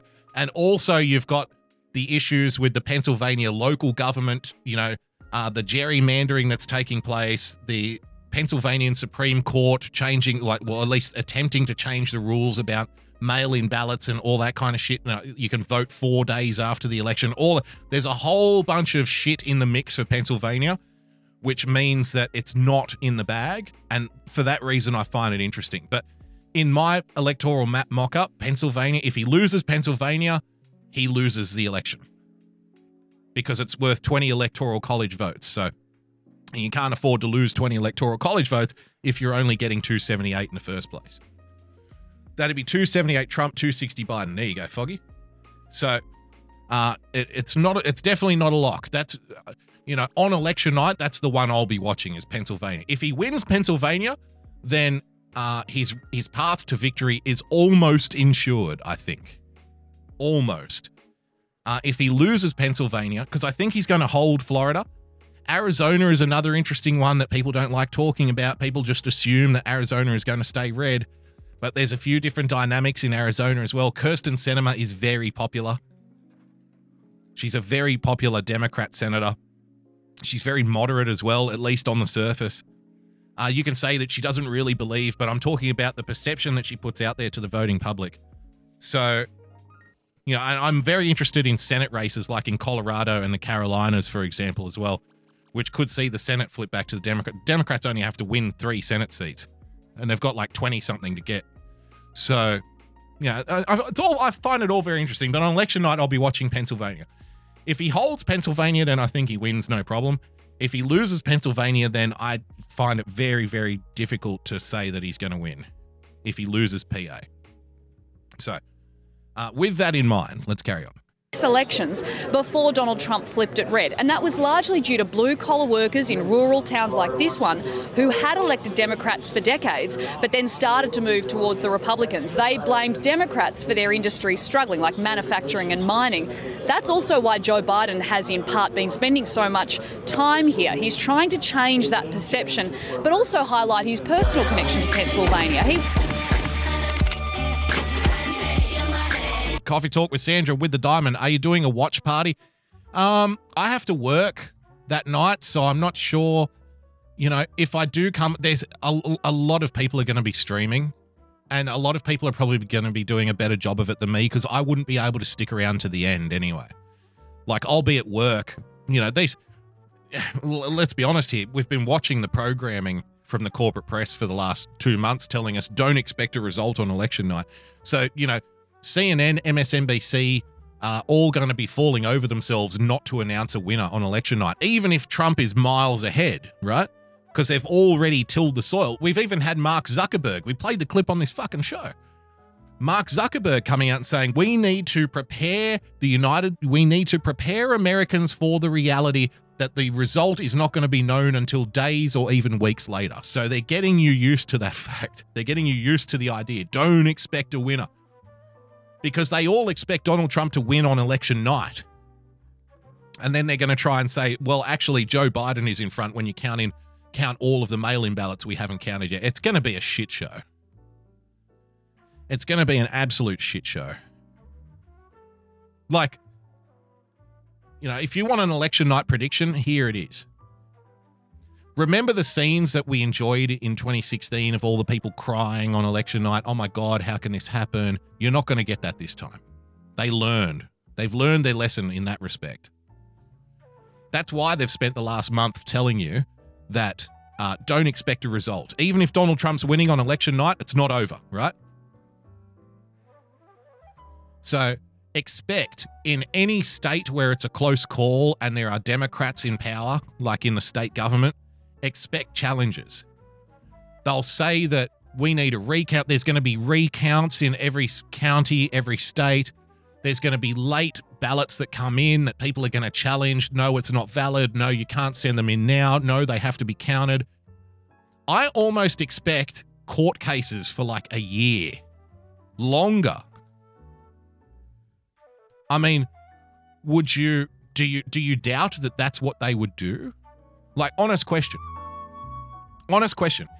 If you think the Democrats believe that they're losing on election night, do you doubt for a second that they will tie up, you know, 10, 12, 15 states in court proceedings for the next 2 years in order to just delay and drag it out and ruin the next 4 years of a Trump presidency? Do you think that they would hesitate in doing that? Honestly. And when you read the subtext to the corporate media over the last month, that's exactly what they're preparing you for. They're saying, get used to that idea now. This is what we're going to do. We're going to challenge every single ballot. We're going to challenge every single vote. They're going to challenge every single ballot and every single vote in the toss up states. And then when Donald Trump comes out and says, hey, this is bullshit. I won the election. you guys are just trying to tie it up. You're trying to malign my presidency. They'll then accuse him of tying it up, right? Of course they will. These people are predictable like fucking sunrise. They will do anything they can to subvert the results and then accuse the other person of doing just that. So, uh, you know, so I might come on and stream. I don't know. Do you guys even want me to? Like I said, there's going to be people who do a far better job of it than me. And why why would you want to listen to an Australian anyway? you know what I mean? I'm only a commentator. I can't I can't I literally cannot even come out nowadays. I can't even come out and say vote for this guy, don't vote for that guy because I'll get kicked off fucking Twitter for doing that now. Believe it or not, because they'll say that's foreign interference. So, you know, if you watch if you watch me, I, I don't know what I can offer you that somebody else can't do a better job at. So right? And everybody's going to be streaming anyway. But I mean, if you guys want me to, I'm- I might. But like I said, I'll, I'll only probably be able to come on for a couple of hours. Coffee Talk with Sandra with the Diamond. Aussie Lives Matter. What if we do something like, uh, you know, maybe winning TV? Uh, is Phil still in the chat? I don't know if he's still in the chat or not. Maybe he's listening. Maybe he's not. Uh, if he catches the replay, maybe we could do something like a, a handover. You know, so I could stream for an hour or so and then hand it over to Phil, and then Phil can have people on and open up the Discord and have a conversation and blah blah blah blah blah blah. Maybe we could do something like that. I don't know. I don't know. Uh, but we'll talk about it. There's plenty of time. There's plenty of time. All right. Uh, back back to the price of fish here. Have a listen to this. Have a listen to this. The corporate news in Australia, ladies and gentlemen. We're a little more subtle with the way we do things here. He was born in Scranton, Pennsylvania, so he has been reinforcing that. But Donald Trump is hitting this state really hard too. He's got three stops here today alone. We're expecting him here in Martinsburg in a little bit, and he's already done one rally where he unleashed a torrent of slurs against Joe Biden. Now listen to this. a torrent of slurs. Ambelina with the diamond. Just don't cross the streams. Okay, point taken. now, have a listen to this now. I want to hear. Did you hear the reporter? Donald Trump unleashed a torrent of slurs against Joe Biden. What was it? Fucking K word, fucking F word. you stupid drug addicted faggot. You know, it's something like that's what I'm expecting. When I hear a torrent of slurs, I'm like, oh wow, it must be. Can we can we hear a torrent of slurs? what does the corporate mainstream media determine to be a torrent of slurs? Have a listen to this. Unleashed a torrent of slurs against Joe Biden. The America First healthcare plan. How do you vote for this guy? Look, look, look. He almost got through the debate. I wouldn't say he was Winston Churchill, but it was okay. and then we got him in the last question. I said, You mean you're against oil? Yes, I'd uh, wean it out. Okay. I said, Pennsylvania, Texas, are you watching? Um.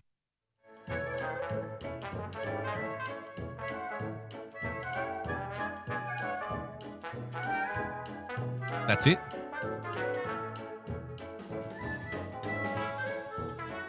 That's it. That's really that's it. That's a torrent of slurs.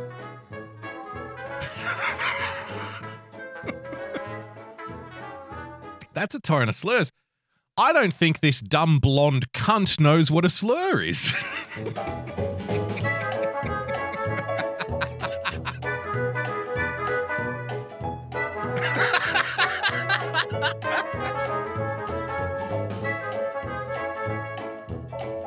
I don't think she knows what a slur is. This fucking idiot. I, I want to hear the torrent of slurs. Show me the torrent of slurs. Rally where he unleashed a torrent of slurs against Joe Biden. The America First healthcare plan. How do you vote for this guy? Look, look, look. He almost got through the debate. I wouldn't say he was Winston Churchill, but it was okay. And then we got him in the last question. I said, You mean you're against oil? Yes, I'd uh, wean it out. I said, Pennsylvania, Texas, are you watching? And a bit of That's it. That's a torrent of slurs. Thank you so much, Cor- Thank you so much, corporate media. These people are fucking nuts. Oh, here's what. Here's an article for you. calls to stop systemic racism in the investment sector, ladies and gentlemen. Believe it or not, before Donald Trump and before, well, let's be fair here, before the last 30 years, I would have been in my element talking politics back in the day, talking about things like tax tax receipts and the economy and social policy and all that kind of boring stuff. I love that stuff. Can't talk about it anymore though because people don't want to know. But have a listen to this. This is fantastic. Black women in asset management, otherwise known as BWAM, B W A M, BWAM, BWAM, nigga, has called on investment firms to stop systemic racism by making changes to their investment processes. Oh, yes. Yes, yes, yes, please.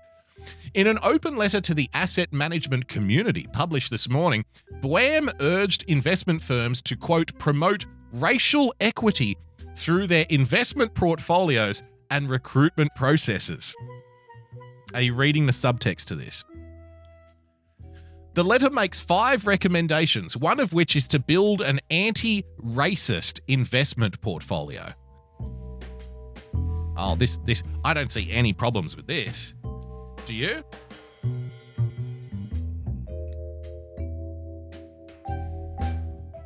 How does it work? I'm glad you asked.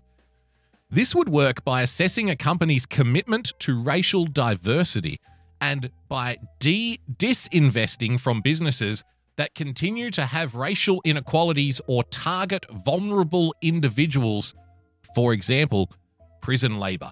The, the subtext to that is, ladies and gentlemen, if you have too many white people working at your company, you don't get investment.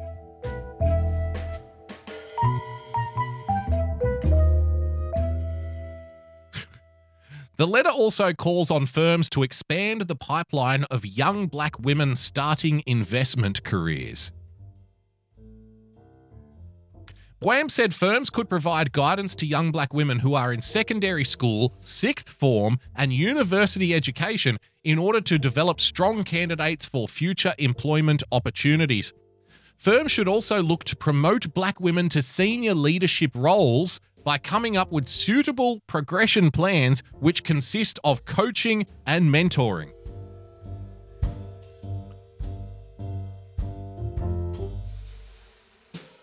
Exactly. It's a spin-off on uh, affirmative action. Now you ne- it's not affirmative action isn't good enough anymore. Now you need to spend twice as much money and twice as much time and twice as much effort in promoting the people who have the correct skin color, i.e., not white. And you also need to disinvest. You need to stop investing in firms and uh, companies that are run and owned by white people. Because it's all about diversity. The letter, the letter states these strategies will give black women an equitable opportunity to advance to senior leadership. See, see, by by literally holding the stick and saying we will not give money to people who are white. This is now spun as give black women an equitable opportunity to advance to senior leadership and add diverse voices to the people who shape investment strategy and make investment decisions. BWAM also wants to see firms call for policy change and implement internal policies that tackle racial injustice.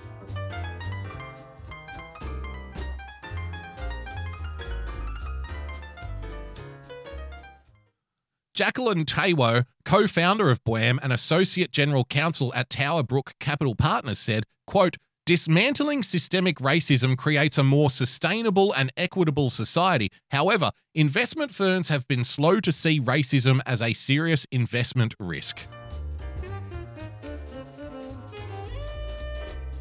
There you have it, ladies and gentlemen. Stop systemic racism in investment. Because money apparently is racist too. Alrighty. Um, you know what? We might call it there. We might call it there. I'm going for a couple of hours. Thank you for joining us on this Monday night edition of the Daily Boogie podcast. Don't forget to follow all of our friends. Uh, Joy of Pessy, Sunday Night Shit Show, at Real Person PLTCS, Why Censored Kimmy, Mr. America, the Bearded Truth, UK Neil, Char Money, ladies and gentlemen, the great JJ Stoner, hopefully joining us on Wednesday. Uh, we should be able to get that up and running. We'll see how we go. Don't forget uh, Irrational Times, Coffee Talk with Sandra, everybody's favorite lover of French women, Mersh, at 10 p.m. tonight. Uh, Lois Ropez with Way Dave tomorrow morning, followed by JJ Stoner. Don't forget, shout out to the ROTC boys as well. Uh, winning TV, ladies and gentlemen, tomorrow night at 6.30. Iceman, double four, double three. And anyone else I may have forgotten. Thank you to everybody who contributed tonight on D-Live and on Streamlabs. I'll be back Wednesday night in the floating time slot. Until then, ladies and gentlemen, stay calm, stay rational, God bless, and we'll see you soon. Bye bye.